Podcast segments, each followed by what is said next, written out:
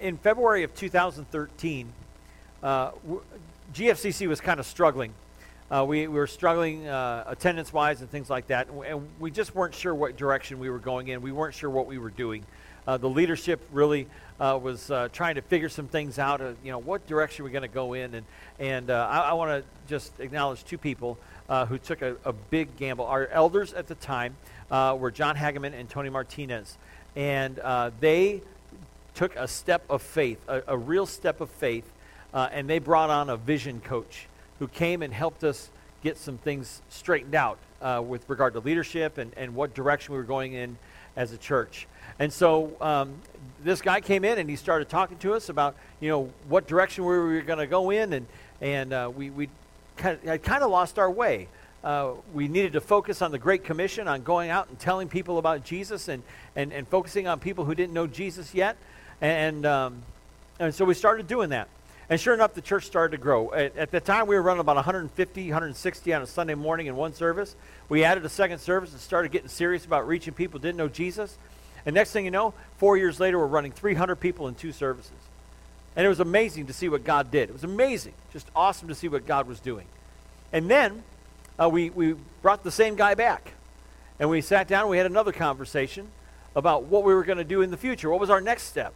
All right, we've doubled in size. What are we going to do now? And uh, he asked us a very simple question Who do you want to reach? Do you want to reach people who know Jesus? Maybe they go to a different church, but they're not happy with their church, and, and maybe they're going to come here. Or do you want to reach people who, you know, grew up going to church, but maybe they fell away and they know who Jesus is? Or do you want to reach people who have no idea who Jesus is? Do you want to reach people who are far from God? Every person in that room, we sat in a room for 20 hours over two and a half days.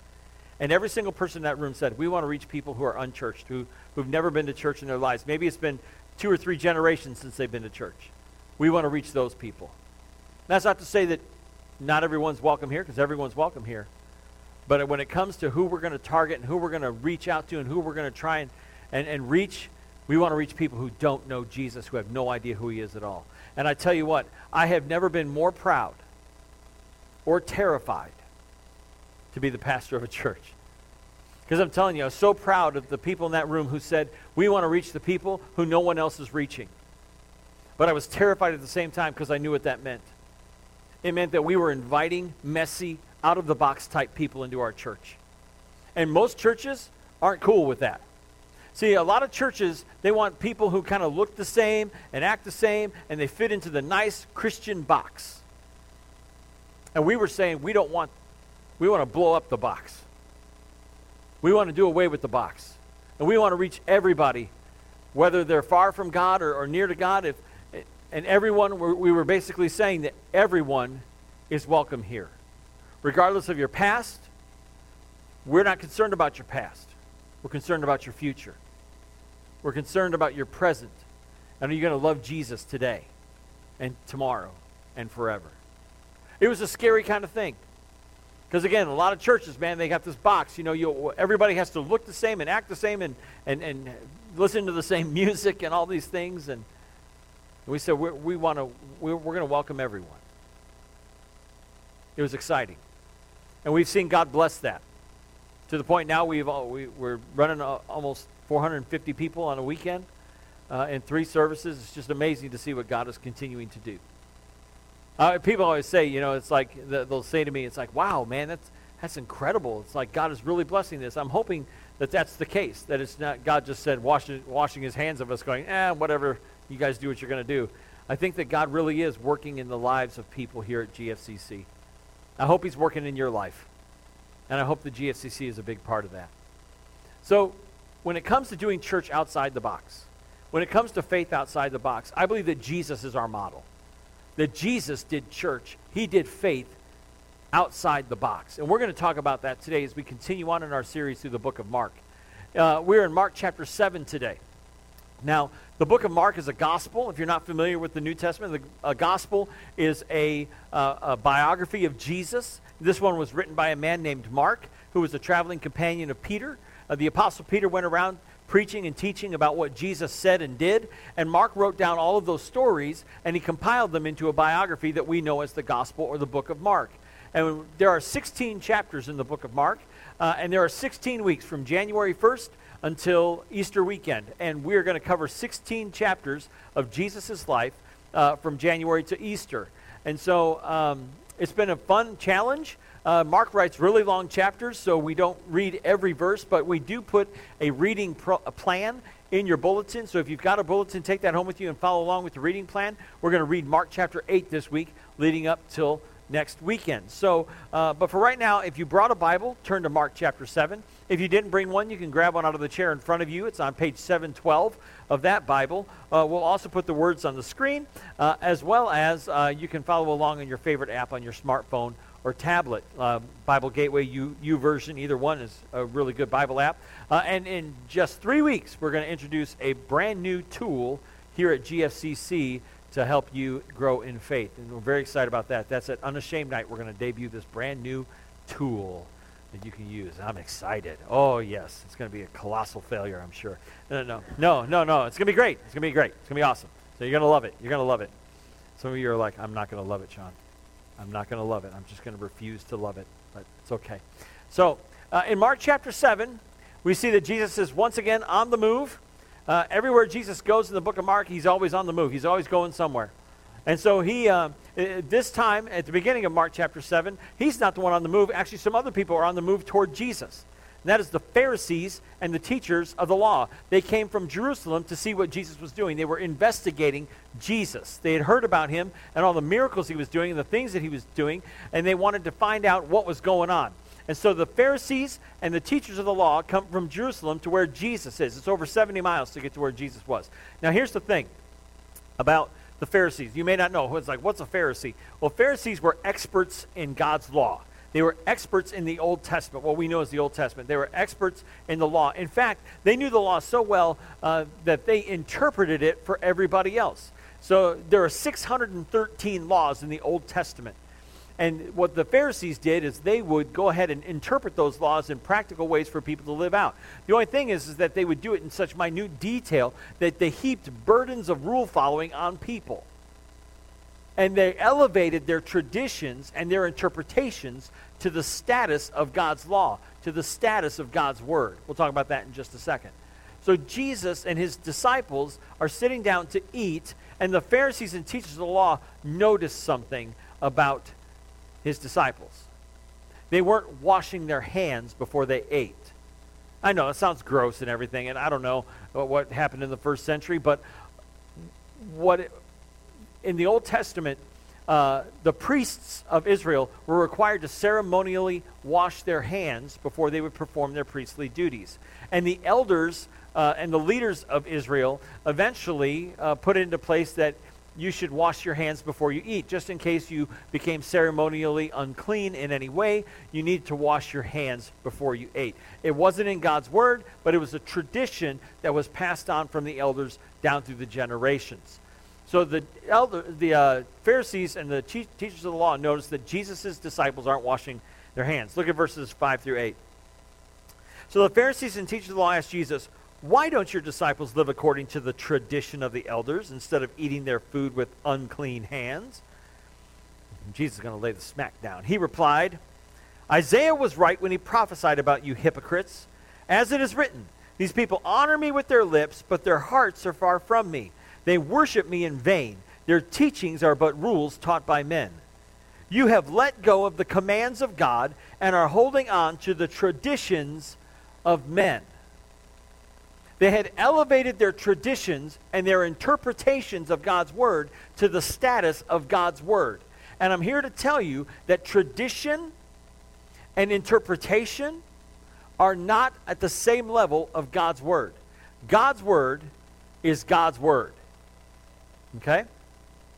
And so when Jesus says, Your hearts are far from me, you honor me with your lips, you talk a good game, but your hearts are not in it that you look really good on the outside, but inside, not so much. And there was a practical application of this that Jesus talks about in Mark 7. It's the principle of Korban. Now, in those days, you could take possessions and money and you could set them aside to donate them to the temple. For example, this guitar. Okay, let's say this is, you know, Jimmy's guitar, and uh, Jimmy's going to donate his guitar to the church, and he would label it as Korban. Now, here's the problem. Jesus, uh, God said in the Ten Commandments, commandment number five is honor your father and mother. And what the priests had done in their tradition said, well, anything you dedicate to the temple is something that you don't have to give to your parents. And so they were dishonoring their parents by dedicating their things to the temple. It looked good on the outside. Oh, look at Jimmy. He donated that fine Taylor guitar. But at the same time, he's not taking care of his parents like he's supposed to, like the Old Testament commanded. One was a tradition, the other was a command. But in order to look good to people, they would donate these things to the temple. And they were doing it for a religious show. And that was one of Jesus' biggest criticism of the Pharisees, is that they were doing things for the show. To show people that they were holy, to show people that they were devout, to show people that they were religious. Know anybody like that? Don't raise your hand. Don't raise your hand. You may be someone like that. No, I'm sorry, not in my church. Um, uh, but uh, I may be someone like that. And nobody said a word like, no, not you, Sean. No. No, everyone's like, yeah, we believe it. We totally believe it. But when it comes to uh, Jesus and the Pharisees, um, he told them it's not what goes it's not what come, goes into your mouth like food, dietary laws. It's not what goes into your mouth that makes you unclean. It what comes, what goes into your heart, and what comes out of your heart. Look at verse 13. He says, You nullify the word of God by your tradition that you have handed down. And you do many things like that. He's talking about the Korban idea. He's talking about how they would do many things that put on a good show, but their hearts weren't in it. His disciples, they don't understand what Jesus is talking about. Look at verses 18 and 19. I love this question that Jesus asked them. Are you so dull? He asked. I wonder how many times he's, it's not recorded like how many times he said that in the Bible, but I'm sure he said it over and over and over again. Guys, you don't get it. You just don't get it. Are you so dull? He asked. Don't you see that nothing that enters a man from the outside can make him unclean, like bacon? No. It, Pork. Don't eat pork. Old Testament, right? right? Don't you see that nothing enters a man from the outside can make him unclean? For it is, doesn't go into his heart, but into his stomach and then out of his body. In saying this, Jesus declared all foods clean. He said it's a matter of conscience. Uh, in the New Testament, in the book of Acts, we see that there were Jewish Christians who were telling Gentile Christians that they weren't allowed to eat. They had to follow the, uh, the Jewish dietary laws. And Jesus saying, no, no, it's not about dietary laws. It's about the heart. And then he says this in verses uh, 20 21 and tw- uh, 20 through 23. He went on, What comes out of a man is what makes him unclean. For from within, out of men's hearts, come evil thoughts, sexual immorality, theft, murder, adultery, greed, malice, deceit, lewdness, envy, slander, arrogance, and folly. All these evils come from inside and make a man unclean. It's not about what you eat, it's about how you live that makes you unclean in God's eyes. It's about those thoughts and about those actions that are sinful that cause uh, you to be unclean. Jesus says it's about the heart. But see, in those days, the ones who were looked up to didn't have the cleanest hearts. But Jesus knew. He knew what was going on in their minds, He knew what was going on in their hearts. The Pharisees wanted everyone in a box. And Jesus says, no, we're not going to do faith, faith inside the box anymore. We're doing faith outside the box. Well, from there, uh, Jesus goes to the vicinity of Tyre. Tyre was a city, uh, a coastal city. Uh, and it, it was in a predominantly Gentile region. And now you got to know something about Jews and Gentiles. They did not get along. In fact, the Jews looked down on Gentiles. Uh, the Jews viewed Gentiles as like wild street dogs. So th- it was not a good relationship. And if you touched a Gentile, if you were a Jew and you touched a Gentile, it would make you unclean. And, and in those days, customarily, you weren't even supposed to talk to a Gentile, let alone a Gentile woman. And yet, a Gentile woman shows up to Jesus because her daughter is possessed by a demon. And she wants Jesus, she begs Jesus to cast this demon out of her daughter. And, and this is what happens. Um, look at verses, uh, verse 27. She begs Jesus to drive the demon out of her daughter. Says, First, let the children eat all they want, he told her, for it is not right to take the children's bread and toss it to their dogs. That doesn't sound very Jesus y, does it? No, it was a, a cultural thing. And, but like I said, Jesus doesn't care much for cultural things, and he doesn't care much for societal or religious customs and traditions. No, he's going to do faith outside the box. And, so uh, he says to her, Look, I came for the lost children and the lost children of Israel. I didn't come for the Gentiles yet. That doesn't happen until the book of Acts. But the woman shows great faith in Jesus. When she says in verse 28, Yes, Lord, she replied, but even the dogs under the table eat the children's crumbs. She, I know you didn't come for me and my people, but I need your help. And Jesus has compassion on her and he heals her daughter. She shows great faith, and Jesus shows great love. And he goes outside the box of societal and religious customs and traditions. But wait, there's more. Because he ends up, he goes 20 miles down the road to another town uh, in, the, the, in the Decapolis.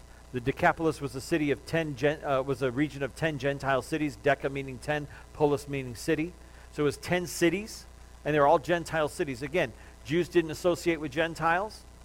They, they looked down on them. Well, Jesus is there, and some guys bring a friend of theirs to Jesus. These are all Gentile guys. They come to Jesus, and their friend cannot hear, and he doesn't communicate very clearly. He's deaf and mute.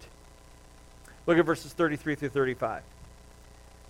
Jesus takes the man aside, away from the crowd. He put his fingers into the man's ears. Again, he's touching a Gentile, not supposed to do that. Then he spit and touched the man's tongue. Ew. Just ew. Saliva was thought to have medicinal properties, just so you know. So it's weird, but not weird. Um, he looked up to heaven and with a deep sigh said to him, Ephphatha, which means be opened. At this, the man's ears were opened, his tongue was loosened, and he began to speak plainly. So Jesus heals this Gentile man. Again, Jesus does faith outside the box. You can't keep Jesus in a box. You don't have a box big enough for Jesus. So he does faith outside the box and he heals this man. And everyone is amazed. Look at verse 37. It says, People were overwhelmed with amazement. He has done everything well, they said. He even makes the deaf hear and the mute speak. Jesus does faith outside the box. And as a church, here at GFCC, I want to do faith outside the box.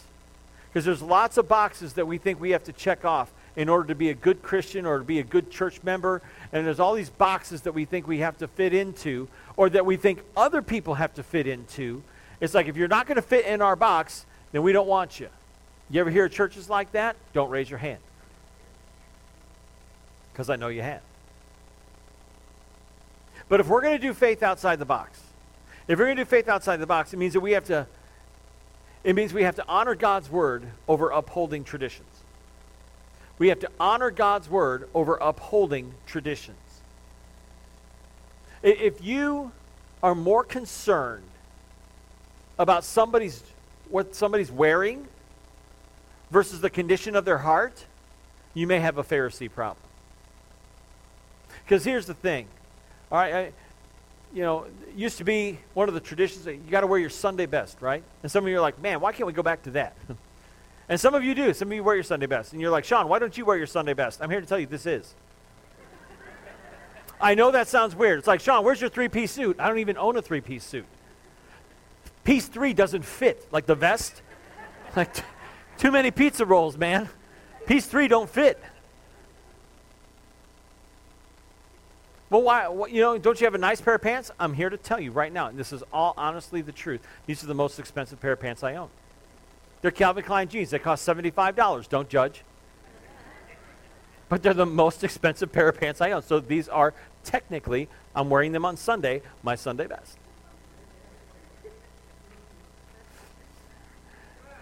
There you go. So, if you're more, con- but if you're more concerned if you're more concerned about the way someone's dressed than the fact that they're here, you may have a Pharisee problem. If you're more concerned about whether somebody fits into your box of what a Christian is or what a Christian should be or what a Christian acts like, if you're more concerned about your box than you are about somebody's heart or somebody's soul, you may have a Pharisee problem.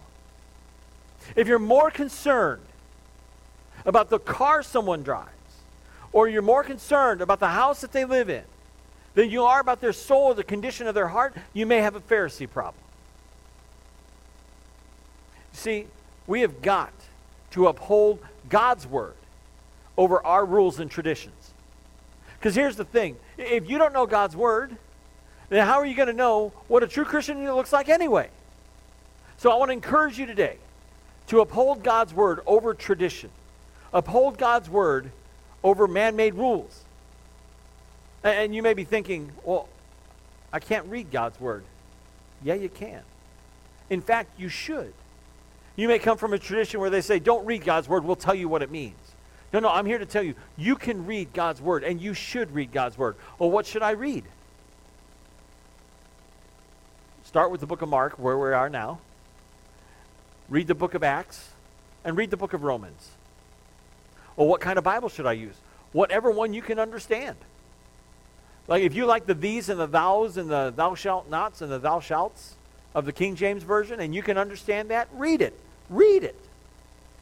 Or if you like something a little easier to understand, read the NIV, the New International Version. That's what I preach from.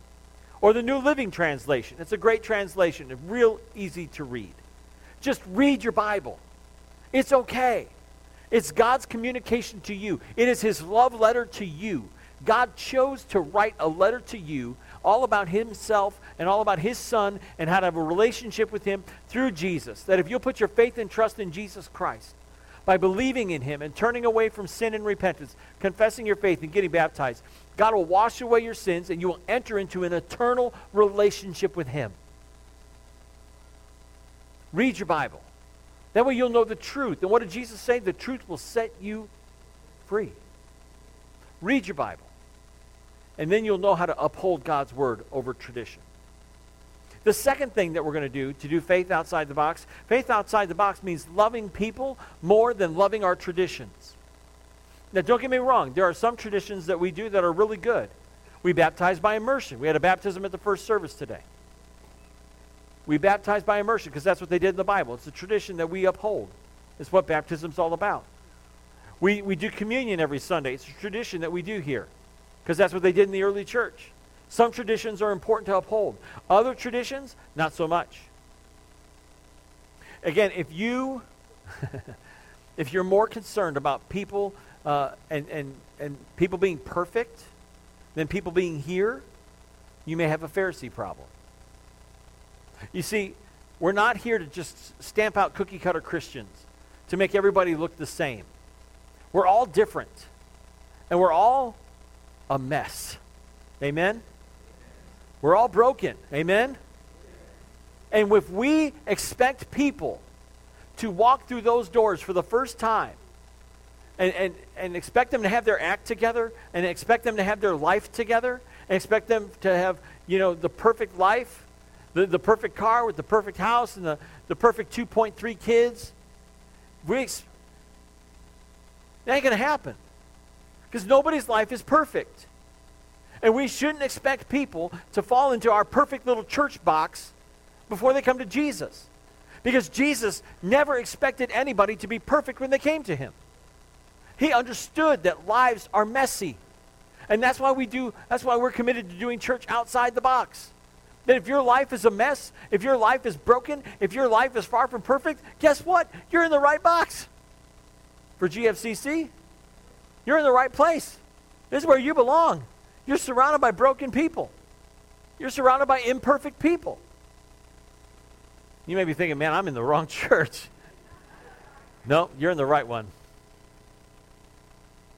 See, GFCC isn't a shrine for saints, it's a hospital for the spiritually sick and dying.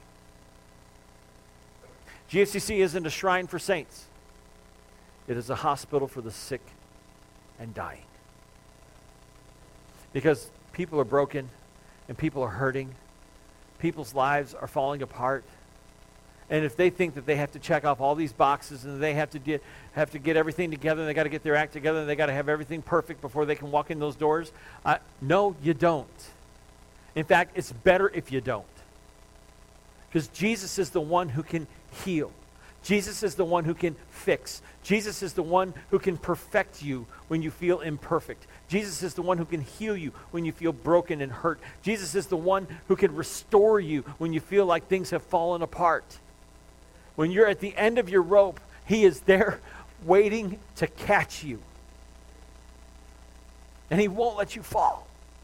He won't.